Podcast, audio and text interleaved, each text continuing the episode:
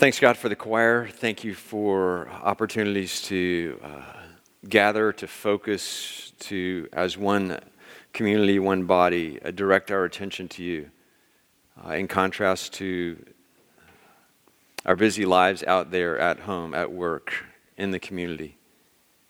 Thank you for the opportunity to center, to get grounded, to uh, reconnect, not just with one another, but with you. Help us to uh, have a disposition of Alleluia while we're here and while we're not here, while we're uh, working, while we're playing. In all of the meditations of our hearts and the thoughts of our minds. As we open uh, your word today, help us to be attentive to you, to your spirit, and to your will. Give us ears that are good to hear your things and eyes that are good to see your kingdom and your way. I pray and ask that as my words are true to your word, that they be taken to heart. If my words in any way stray or deviate from your word, may they be quickly forgotten. We pray in Christ the Lord. Amen. The grace of God and the flaws of man. The grace of God and the flaws of man. That's the name of a new short term life group that's starting today at 11 o'clock in room B110. There's a little blurb about it in your bulletin if you'd like to read about it. If you've never been in a life group, if you're not currently in a life group, if you uh, maybe are in a life group and are up to taking a break from that for six weeks, I encourage you to consider that. This new life group is going to look at the lives of Abraham, Isaac, and Jacob, three of the great patriarchs. Uh, the three greatest patriarchs in the scriptures and of the Jewish people. Uh, so, studying in the scriptures uh, from the book of Genesis, but also uh, reading and thinking about the grace of God even in their lives. The flaws of man, the grace of God, the grace of God, and the flaws of man for that reason, and because it fits with some other things that we're talking about now in the life of our congregation, I'm going to read this morning from the book of Genesis. So we've spent a lot of time in the New Testament, going to jump all the way back to the first book in the Bible, beginning at chapter 32, verse 1. Listen closely. This is the word of God. Jacob, so Abraham, Isaac, Jacob, Jacob also went on his way, and the angels of God met him. When Jacob saw them, he said, This is the camp of God. So he named that place Mahanaim.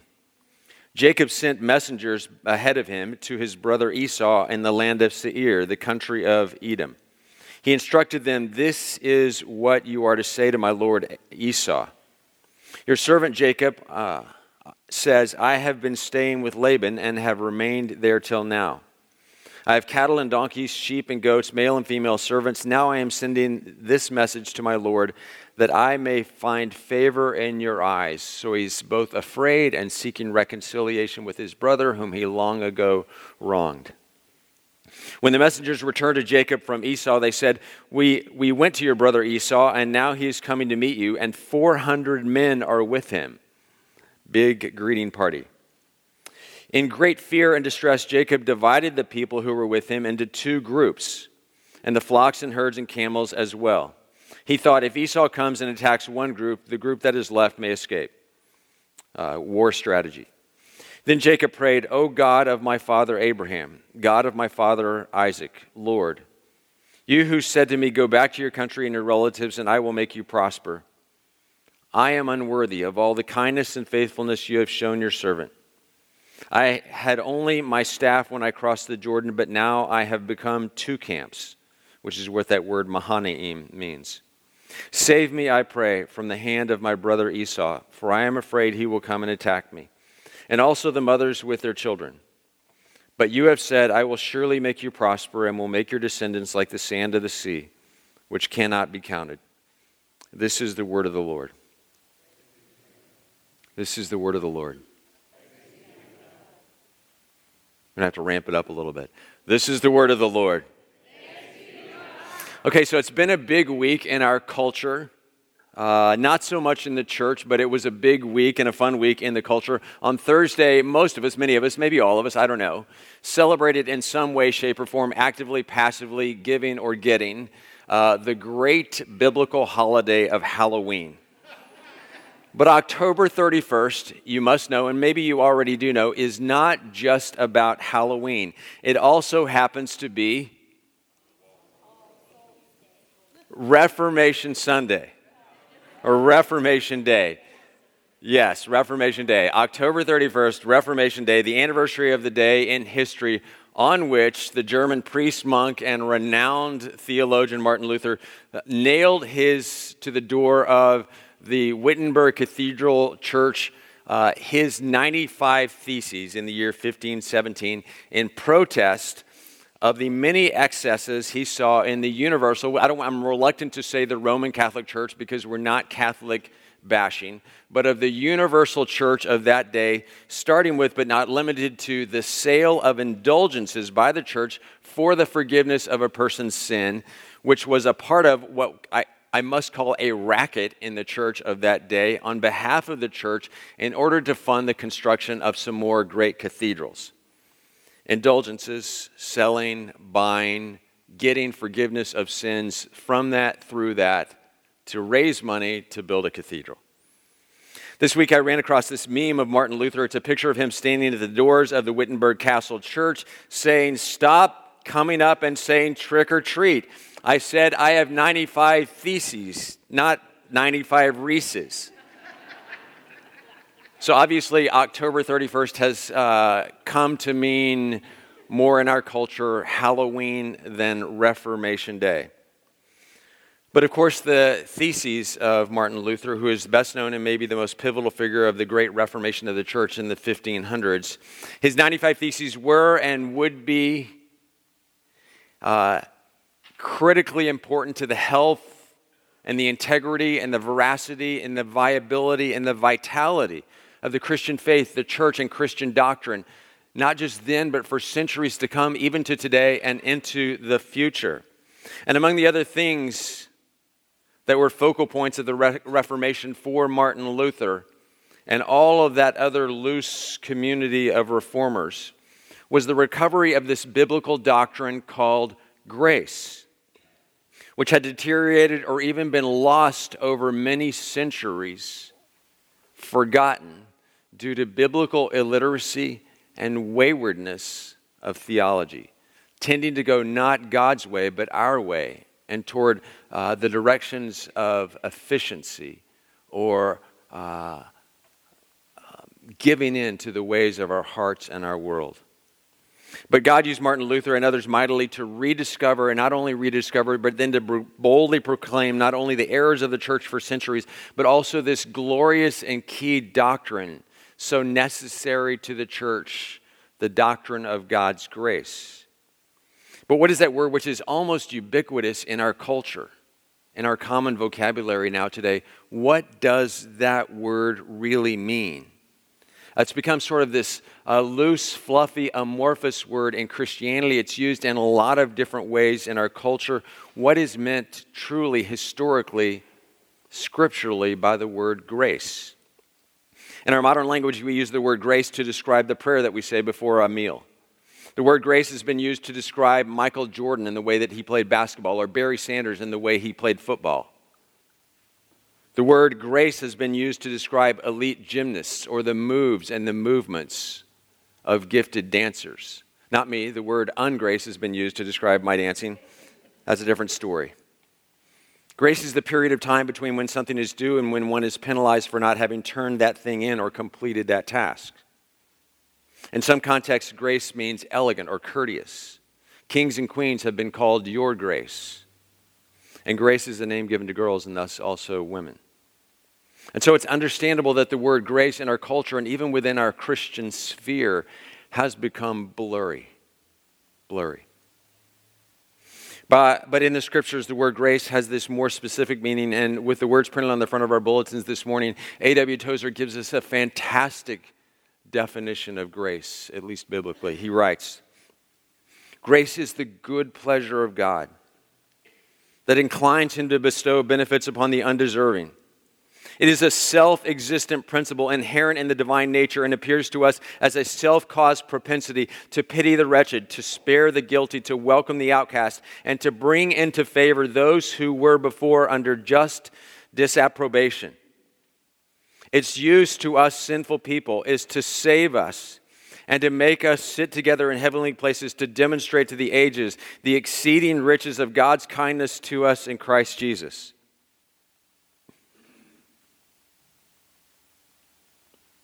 I'm going to read it again. For me, it's so good.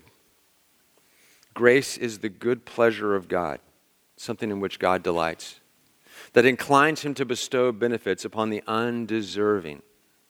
It is a self existent principle inherent in the divine nature, and it appears to us as a self caused propensity to have compassion on the wretched, to spare the guilty, to welcome the outcast, and to bring into favor those who were before under just disapprobation, punishment.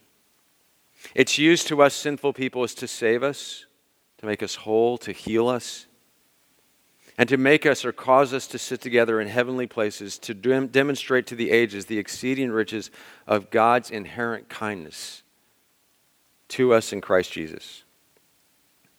And we see this in Jacob, who was really a scoundrel. Jacob was really a scoundrel. He sort of makes it into the pantheon of the patriarchs Abraham, Isaac, and Jacob.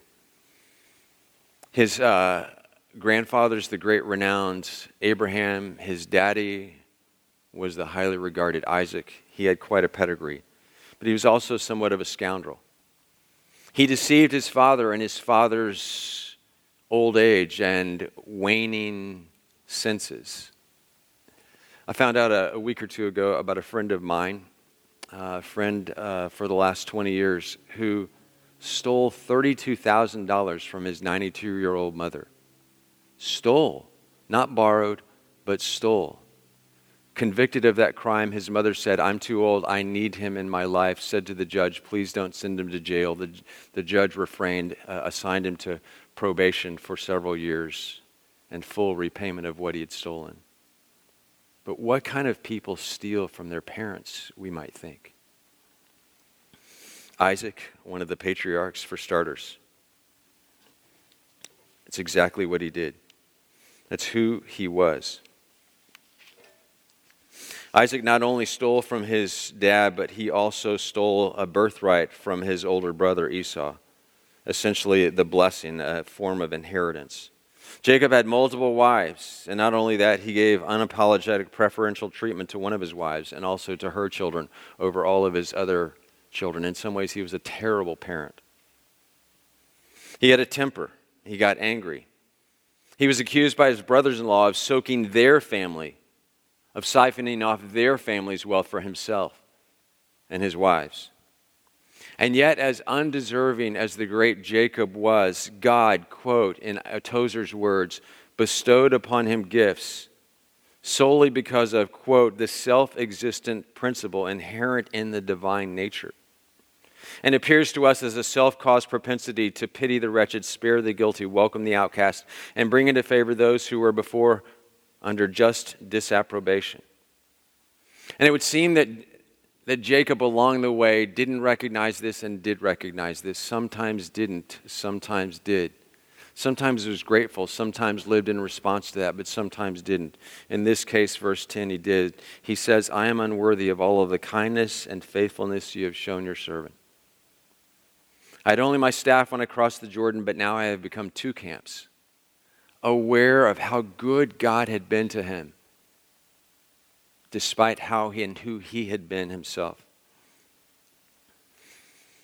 Nothing about me is worthy or deserves or has earned, merited, or merited all of the kindness you have shown me, God, Jacob says, or your faithfulness to me, and yet I'm greatly blessed. You have been so good to me because of who you are, because of how you are. This goes to the center of all things the nature, the character, the attributes of God Himself. How do you think of God?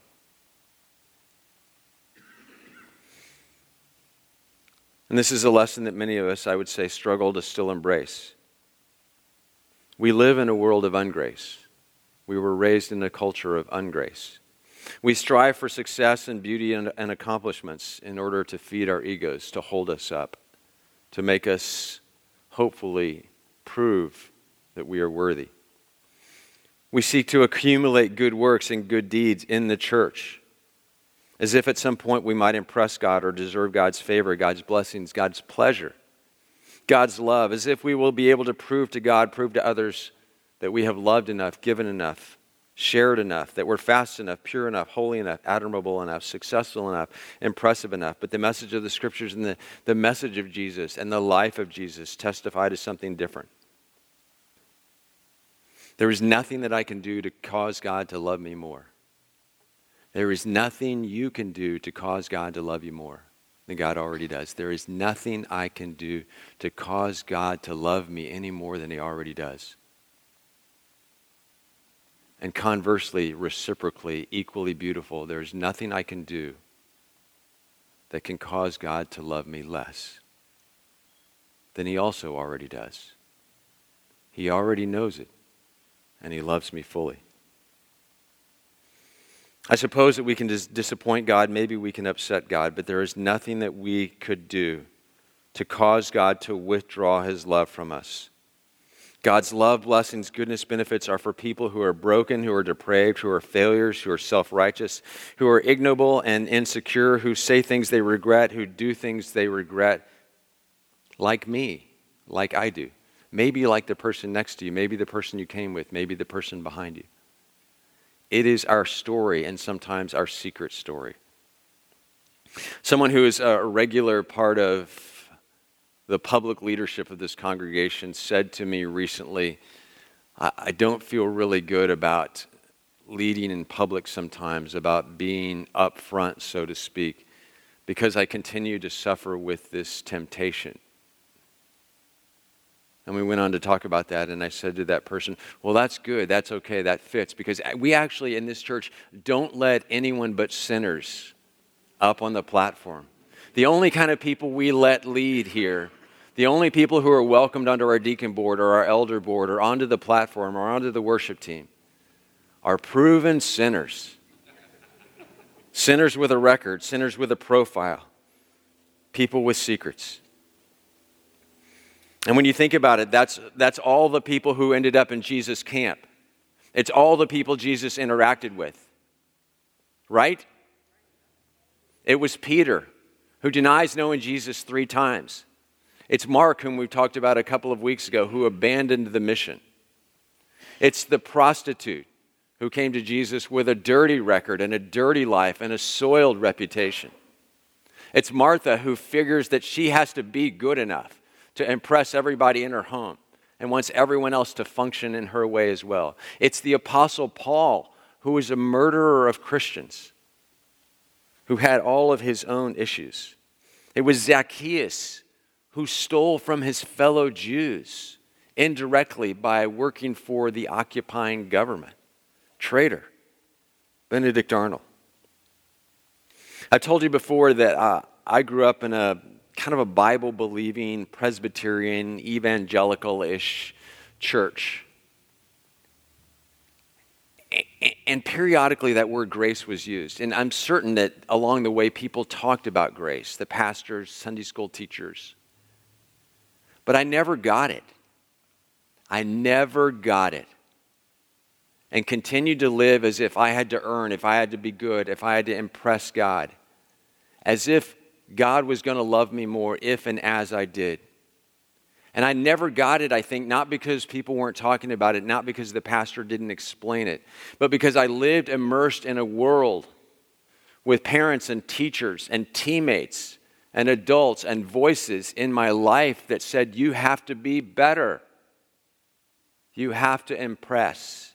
You have to be good. You're not lovable yet. And all of that is ungrace. And God invites us into a world of grace in which He knows that thing you're addicted to. He knows your secrets. He knows the mistakes you've made. He knows the mistakes you will make. He knows all that stuff that's in your past. He knows all the stuff that's in your future. He knows how you treat your spouse. He knows the words that slip out to your parents or to your children. He knows all of that.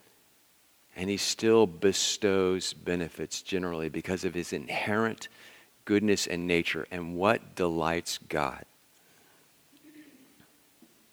We live in a world that is you scratch my back and I'll scratch yours. Everything is a deal or a negotiation. You have to bring something to the table. What do you have to offer? How good are you? How attractive are you? How bright are you? What's your track record look like? How successful are you? How gifted are you? And yet we come into the kingdom of this, the Son whom God loves. And we're able to sing Amazing Grace, how sweet the sound that saved. a saint like me? Amazing grace, how sweet the sound that saved a saint like me? Nah. That saved a wretch like me. That saved a wretch like me. Imagine, and in a moment we will remember Jesus' cross around this table. But imagine Jesus, just picture Jesus in your mind hanging on the cross and what is he saying? What is he thinking? Oh, Father, I am so sick of these people. They are such a drag and such a drain. It's been such a hard haul. They're so annoying, so frustrating. I just it's been it's taken everything of mine just to put up with them. I'm done with it. I'm doing this thing that you called me to do, but with regrets and a bad attitude. And we'll forgive them and be done with it because that's what I was called to do. Or was Jesus saying there, out of the heart of the love of God his Father, Father, forgive these beloved, my dear and tender ones, my sheep, those I care for, those I have looked after? What was the disposition? And what were the words of Jesus on the cross? A graceless Christianity is not Christianity at all. It is an empty religious system or a moral code or ethics. Uh, yesterday, I was sitting next to, he would describe himself as a secular San Francisco Jew, a friend. And we, we hadn't really ever talked in great depth until yesterday for the first time, though I've known him and been on a board with him and played with him for years. And he shared with me, he said, You know, uh, I was actually went to an Episcopalian church for a few years. My wife's mother uh, became an Episcopalian priest later in her life. And for a few years, we went to that church. And it was good. It was actually good. Uh, it helped give my kids moral fiber or a moral code.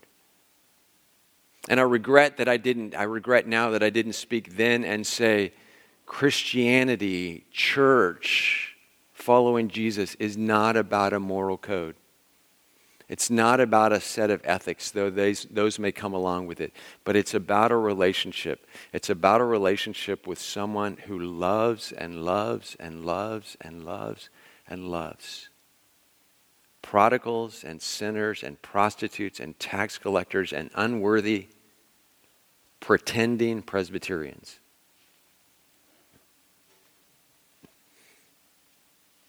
Christianity is not about what we can do for God, it's not about how good we are. A Christianity that would be about what we can do for God or about our righteousness would just be wacky, according to Jesus. Absolutely wacky. His hope and desires that we can get into ourselves and so become vessels and agents of a reality, of a grace that loves despite how we are, as we have been loved despite how we are.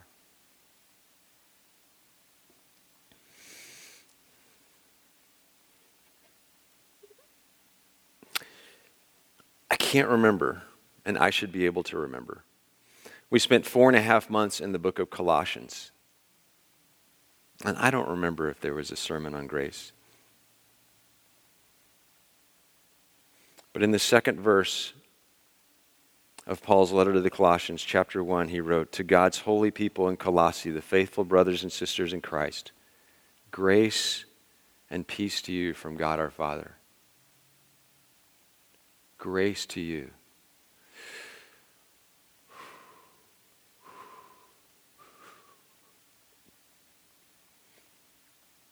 And then verse 6 In the same way, the gospel is bearing fruit and growing throughout the whole world, just as it has been doing among you since the day you heard it and truly understood God's grace. This gift of unrestrained, undeserved love bears fruit in the world, bears fruit in our lives. Fast forward to chapter 4, verse 6. Let your conversation always be full of, be full of grace, so that you may know how to answer everyone and answer them kindly and with love and with generosity and with a love that has no strings attached. And Paul finishes his letter to the Colossians with these words. Chapter 4, verse 18. I, Paul, write this greeting in my own hand. Remember my chains. Grace be with you. Grace be with you. The grace of God be with you. Let's do a little exercise real quick as we wrap up, as we move toward eating and drinking together. I want you to close your eyes. And put out your hands, open your hands.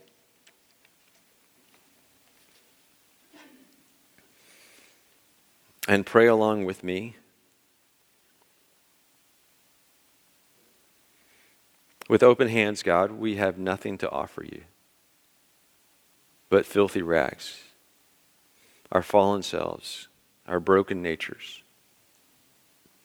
When we're honest, when we're truthful with ourselves and with you, we have tried to show you and show the people next to us and around us that we're worthy and that we're good and that we're lovable. And we realize at the same time that we're not. On our own, apart from you.